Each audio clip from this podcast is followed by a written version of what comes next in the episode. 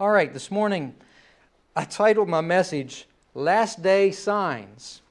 And after I titled and already sent the information, now, when I say last day signs, don't think singular as in day.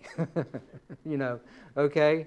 I should have called it end time signs. I'm not going to stand up here and say a particular day. So I'm going to get to that more as I go on. But there are signs that Jesus pointed out that will occur before the end, the very end. So I believe that we're living in the times where we are seeing many signs fulfilled. So our scripture this morning comes from Matthew 24, verses 1 through 14. Hear the word of the Lord. Then Jesus went out and departed from the temple, and his disciples came up to show him the buildings of the temple. You know, as I, as I read that, and I, it's kind of interesting. Here's the disciple saying to Jesus, you know, look at this. Look at this magnificent temple that Solomon built. Look how beautiful it is, how ornate it is. Well, they're telling the one that gave them the design, look at this and admire right? Kind of ironic. But then Jesus said to them, Do you not see all these things? Assuredly, I say to you, not one stone shall be left here upon another that shall not be thrown down. Now, as he sat on the Mount of Olives, the disciples came to him privately, saying, Tell us, when will these things be? And what will be the sign of your coming at the end of the age? And Jesus answered and said to them, Take heed that no one deceives you. For many will come in my name, saying, I am the Christ, and will deceive many. And you will hear of wars and rumors of wars. See that you are not troubled. For all these things must come to pass but the end is not yet. For nation will rise against nation, and kingdom against kingdom. And there will be famines, pestilences, and earthquakes in various places. All these are the beginning of sorrows. Then they will deliver you up to tribulation and kill you. And you will be hated by all nations for my name's sake. I think I just recently pre- preached about Christians, right? We are little Christ, like Christ. So you will be, they will kill you, those who proclaim to be Christians, for his name's sake. Because you call yourself a Christian, willing to walk that walk, they will kill you.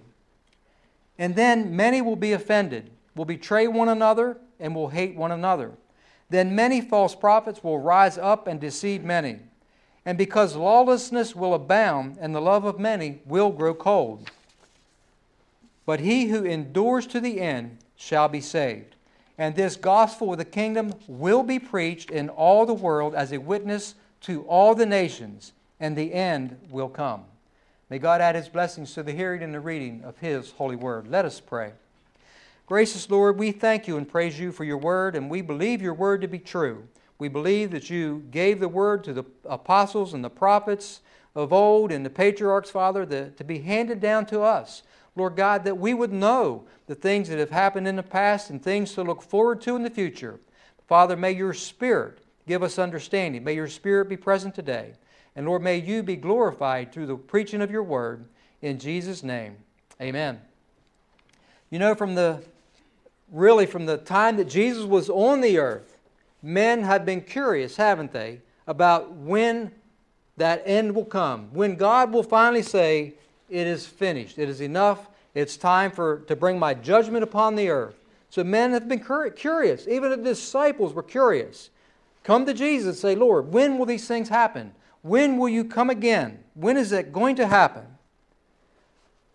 But the scripture we know is very clear that it says, No man knows the day nor the hour, correct?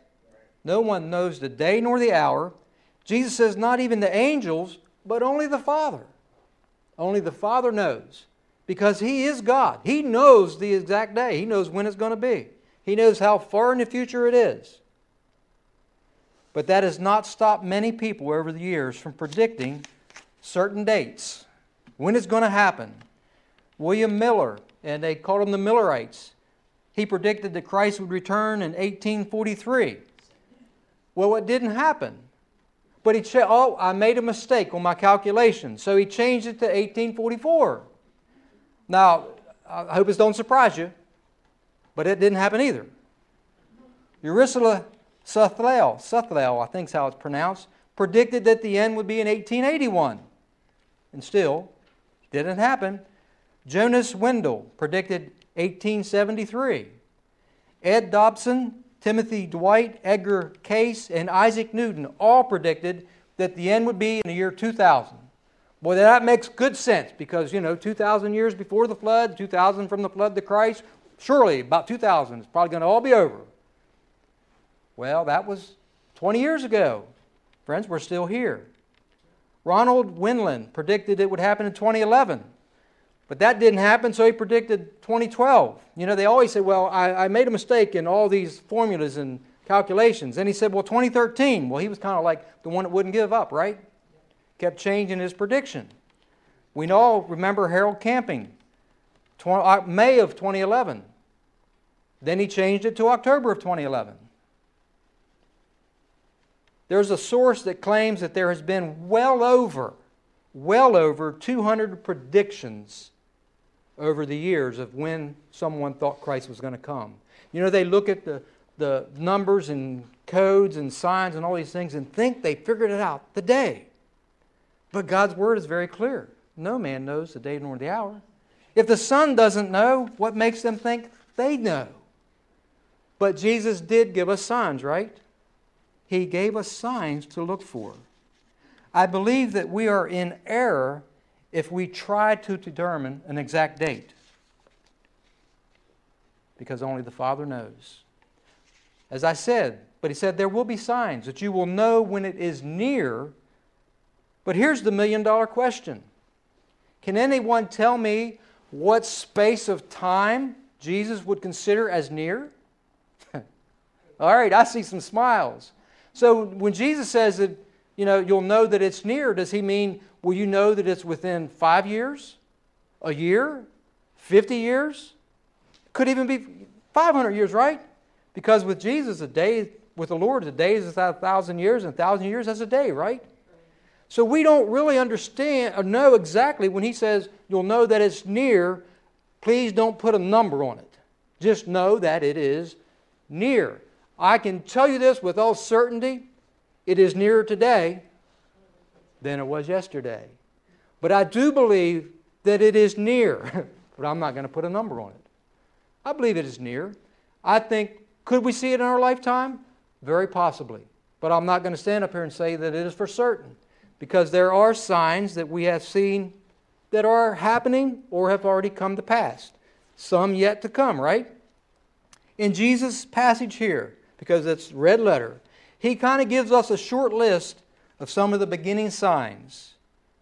And there are actually more than what we had right here in Matthew 24 to give us a little bit of an understanding of things that will happen before Christ returns.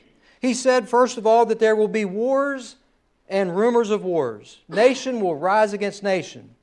Now, it cannot be disputed that the world has seen an unusual number of wars in the last 150 years. The First and Second World Wars killed millions of people. And since 1945, there have been well over 200 armed conflicts around the world where uncounted millions have died. And there is still, friends, the constant threat of conflict. Every day, turn on the news. You're going to see that there's the constant worry of conflict someplace in the world. Just, you know, what happened last week? I'm sure there were people worried that, wow, this is going to be the start of another big one. This deal with Iran. The worry of war. It's, it's constant. You know, when you have nations like North Korea and Iran and Russia and China, many of them have nuclear weapons, there's always that worry or threat of war, isn't there? So we have wars and we have rumors of wars, the worries of more wars. And he said there will be earthquakes in various places. We know that there are two main fault lines that run around the globe, correct? Two ma- ma- where most of your major earthquakes traditionally take place. Am I right? You know, if we turn on the news tomorrow and we hear that they had an earthquake in California, is anybody going to be really surprised? No, because we know that that's a place where they will typically take place. But he says there will be earthquakes in various places. various places. You know, I found, you know, some people think that, okay, well, it says that they will increase. And there's conflicting information on whether or not earthquakes have actually increased over the last, say, 50 or 100 years, or if they've stayed about the same. One source says no, they haven't increased, another says that they have. But a new United States Geological Survey says, or study says, that middle America, between Alabama and Montana, have experienced unprecedented increase in earthquakes of 3.0 or greater between around 2011 to now. There has been 134 events of that size. I think that's kind of various places. Because you turn on the news and they have one in Montana. Oh, I don't ever remember one in Montana, right? Well, they've had 134 since 2011 between Alabama and Montana. That's six times more than were normally seen during the 20th century. So I believe that there are earthquakes happening in various places around the world, not just in the United States. So that is one of the signs that I believe that we are seeing the fulfillment of. But it's not always number. This is saying various places. He said there will be famines and pestilence. Famines. You know, most of the time when we think of a famine, what are we going to think causes a famine? Climate change. Climate change, drought. We, we think of drought. We do. Famine is an acute episode of extreme hunger resulting in excessive mortality. So many people, of course, we know when we have a famine, many people die. But there's more than drought to cause for a famine. Oftentimes, there's political motives. There's political factors that factor into famines in various places in the world. You know, you have some uh, totalitarian regimes that hold the food back from people, to starve them out, to kill them, to get rid of them, or to have control over them. But you know, there's been many, many famines around the world. Uh, from the 1800s to 2016, there have been 128 million people that have died from famines. And that's a lot of people that have died from famines. So I believe that we are seeing that in the world today. Even in 2020, modern day today, we are still seeing famines in the world in various places. People that are starving, starving to death because they cannot get food, for whatever the reason may be, whether it be drought or whether it be that their nation is that poor and uh, the government is not giving them food or helping them in any way. It said famines and pestilence. You know, pestilence. Over the years, there have been so many pestilences that have caused death and destruction, but pestilence, plagues, you know, when you think of that, you think of stuff like Black Death, cholera, Spanish influenza. Uh, the Spanish influenza outbreak killed 20 million people in the last century. And you know, there's the plagues or pestilence of, of so many different kinds of disease. We have right now the pollution going into the ocean from the from in Japan from the Fukushima nuclear power plant that melted down, it's bleeding into the ocean. That could be the death of the sea, the creatures in the sea because of the pollution, the radiation is going into the sea. So there's many things that can affect it. You have Ebola, you have tuberculosis, you have West Nile virus, you have many infectious diseases and things that they have no, you have AIDS, you have cancer, you have so many things when you think about just in your lifetime, let's just look at cancer. When I think that when I was younger, I might have known a few people that had cancer. But I think of today, it is many. I can think of many, many people. I think that there's definitely been an increase, not just against what's going against people, but even animals that's dying. You have chronic waste disease that affects deer. You have mad cow disease that affects livestock. I think pestilences and plagues have definitely been on the increase in the last, I'm going to say 50 years, or even you know, go back to 100 years. Many, many, many times that I think that it has increased. You know, you look at some of the plagues in the Bible. You think of the plagues of the boils. that attacked the gods and the goddesses of the Egyptians because the Egyptian people trusted their false gods, trusted their gods for the healing. In Numbers 33 4, it says, For the Egyptians were burying all their firstborn, whom the Lord had killed among them, also on their gods, and the Lord had executed, yeah, on their gods, the Lord had executed judgment. Through the plagues, God showed that he could defeat the entire pantheon of Egyptian gods. Amun Ra was their god of wind. Thoth was their god of science. Imhotep was the god of the positions. Sekhmet was their god protectus of the pharaohs, and many other gods the Egyptians had. But by God bringing all the different plagues that He brought upon Egypt was to show that He could rule over all of them, that he could control them all and defeat them all. All the various plagues. He said there will be persecution and murder of believers. Right now, there are close to 100,000 Christians being killed every year because of their faith, because they believe in Jesus Christ. Today, there's 100,000 people killed every year. According to the Pew Research Survey and other human rights organizations. So that equates to 273, wait a minute. 273, looking at my numbers wrong, 273 Christians killed every day, 11 every hour. So from the time that we started our service to about the time we'll be done, 11 Christians just lost their lives. Murdered for their faith because they were not willing to denounce Christ. They were willing to say, I believe in Jesus Christ. He is the Messiah, the Son of God. The Bible also said, Jesus said, there will be a great falling away of Christians. As persecution of believers gets worse and worse, I believe there will be a greater number fall away from the faith, not willing to give up their life for what they claimed to believe in. You know, America used to be the majority Christian, but I believe that Christians today are becoming a minority in the United States. I believe there's a great movement away from biblical Christianity. I said biblically Christianity because many Many are going to church today, get their ears tickled, to hear what makes them feel good. There are many churches out there that have corrupted the Word of God and do not like to confront people with their sins. Say it's okay to live the way you want to. God is love.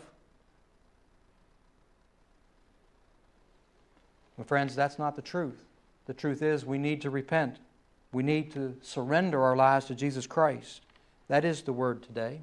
And that is the word for not just the end times, but all times.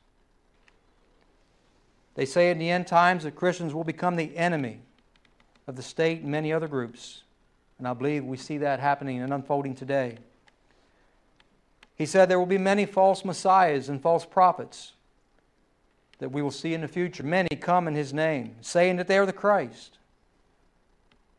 Within the U.S., I think we're seeing that today. We've seen that happen. So there will be an increase in lawlessness, and the love of many will grow cold. I believe there is much lawlessness in the world today. All you have to do is look around. You don't have to believe what I say, but look around and look at the lawlessness that we see today in the land. But lastly, he said, the gospel will be preached in all nations. It'll be preached in the world to all nations. My friends, think about that. It is happening today. It is being preached in all nations. Because we can gather here today, and those cameras right there, that you don't see them, but those cameras that are looking up here, is taking this message to all the world. We know that this message, God's Word, is proclaimed in Bangladesh, Africa, Sweden, I don't know how many other nations, preached in all the world. His word is being proclaimed, not just from this little church, but many churches are proclaiming the word through the internet. through television programs. So his word, his gospel is being proclaimed in all the world today as we speak. So there is no doubt that we are living in the end times. There's no doubt about it. We've been living in the end times since Christ ascended to the Father. Those are all the end times. But he told his disciples, when you see these things happening, you know that they are the beginning of sorrows. The word sorrows means birth pangs, the pain of childbirth. I'm going to pause. My wife had a terrible day Tuesday. Or was it Wednesday? Wednesday. Wednesday. She said that was that pain was worse than giving birth to a child. The pain that she was dealing with Wednesday. Birth pangs. You know, a woman knows, you know, they, they, they know that's going to happen, right? The belly starts to grow a little, but as it gets bigger and bigger, you become a little bit more uncomfortable, right? I don't know. I'm just, I'm guessing here. you become a little bit more uncomfortable the closer you get to that nine months, right? I mean, it's a little tougher to sit down. It's a little tougher to be to find comfort, and that baby's stretching and wanting to get out of there, and you know all that stuff. But as it gets really closer, I do know this because we went to the, the classes. She starts having pains, and but at first those pains might be hours apart, but then they get a little closer, and a little more intense, and a little closer, and a little more intense, and a little closer, and a little more intense, till finally the severe pain comes, but it all ends when they see that beautiful child, right? But as birth pangs, we know that it will get more intense. The closer it comes to Jesus Christ coming back in that clouds, my friends, all these things that we've talked about will become more intense. They will murder more Christians. We will be persecuted greatly. There will be more wars. All these things will be more intense right before Christ comes. It'll get worse and worse and worse the closer we get to that time. So we have to keep our eyes open. Daniel 12, 4 says, Even to the end of time, many shall run to and fro, and knowledge shall increase. I just threw that one in there as an extra one. We are definitely living in that time where knowledge has increased. It has increased, increased tremendously over the past 150 years, over the past 100 years. What am I saying? Over the past 20 years, it has extremely increased. As I just said, we're passing the message to the other side of the world through the, through the internet, right? That wouldn't have been possible 20 years ago, would it? But it's happening today. Knowledge will increase. Yes, we are there. But a word of caution for myself and all believers. We must not become so consumed with trying to find out what day, a specific time, that we forget the message, Jesus' main point. They missed a point, those that set those days.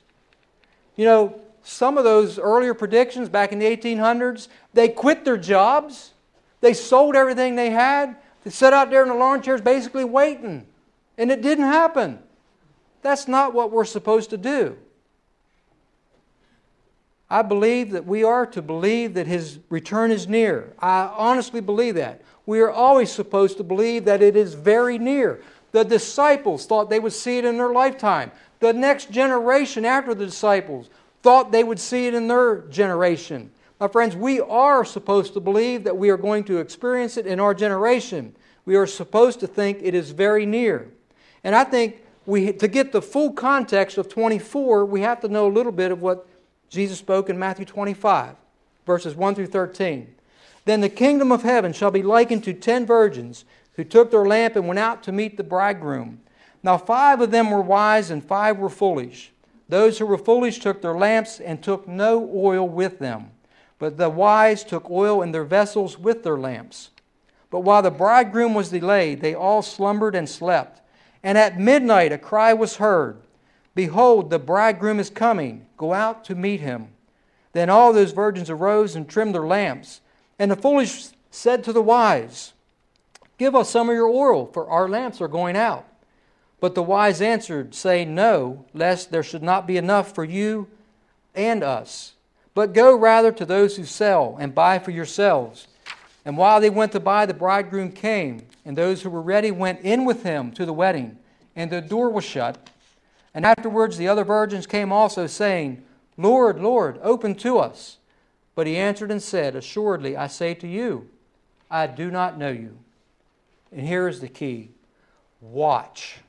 Verse 13 Watch, therefore, for you know neither the day nor the hour in which the Son of Man is coming. My friends, that is the most important thing for all of us to watch.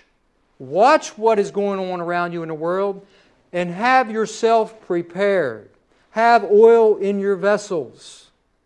Be prepared every day while you're waiting and watching for the bridegroom to return. And we have work to do.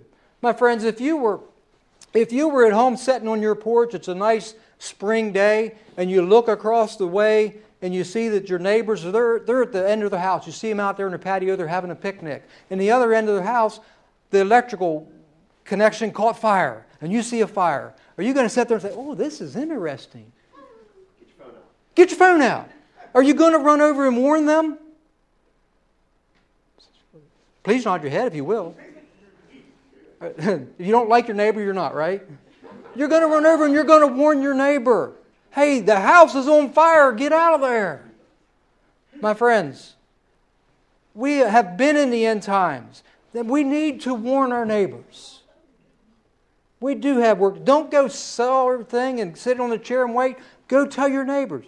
What is the most frequent thing that Jesus taught as he taught upon the earth? The kingdom of God is at hand. Right? I should have went through there and counted, but I didn't quite have time this week.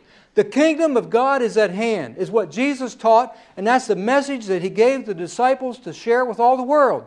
The kingdom of God is at hand. Are we in the end times? Absolutely.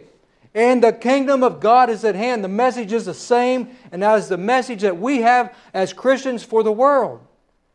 For our unsaved loved ones, our unsaved neighbors, the kingdom of God is at hand. Today is the day of salvation. No matter how many earthquakes we've had, no matter where they were, today is the day of salvation. No matter how many have been martyred for Christ, today is the day of salvation. The kingdom of God is at hand, is the message that He gave to proclaim. And that is what we as believers need to share with the world. There are many signs fulfilled. But don't get so consumed with that that we forget the work that we have to do to proclaim the message of Jesus Christ. That is the main point. Be prepared. We are to be prepared every single day and help others to get prepared also. Friends, that is the work that the church has to do, that we, each individually, have to do to share the good news of Jesus Christ. You know, Jesus also said, or one of them said, as in the days of Noah. What's it say? They were eating, drinking, marrying, have a good old time, ignoring what Noah was doing over here building that ark. Ah, he's just a crazy fool. Well, they might think we're crazy fools because we come to church every week and we read our word and pray every day and gather together for Bible studies. And they just think we're crazy fools for believing that there's a God up in heaven and his son's at his right hand. But, friends, let them believe that because we believe in the one true God and we believe in His Son, that He's at the right hand. And He is coming back again someday to receive those who believe in Him, who have accepted the sacrifice that He made upon that cross, have repented of their sins. That is the word. That is the word for today and these end times as we go forward to that day that He comes. And if He comes in our lifetime, we can say, hallelujah. If He doesn't, We'll see him when he comes because the dead in Christ will rise. So we will see him. But let's keep our faith and our hope and our trust in him and be faithful in his service until that time, whenever that day may be. Amen?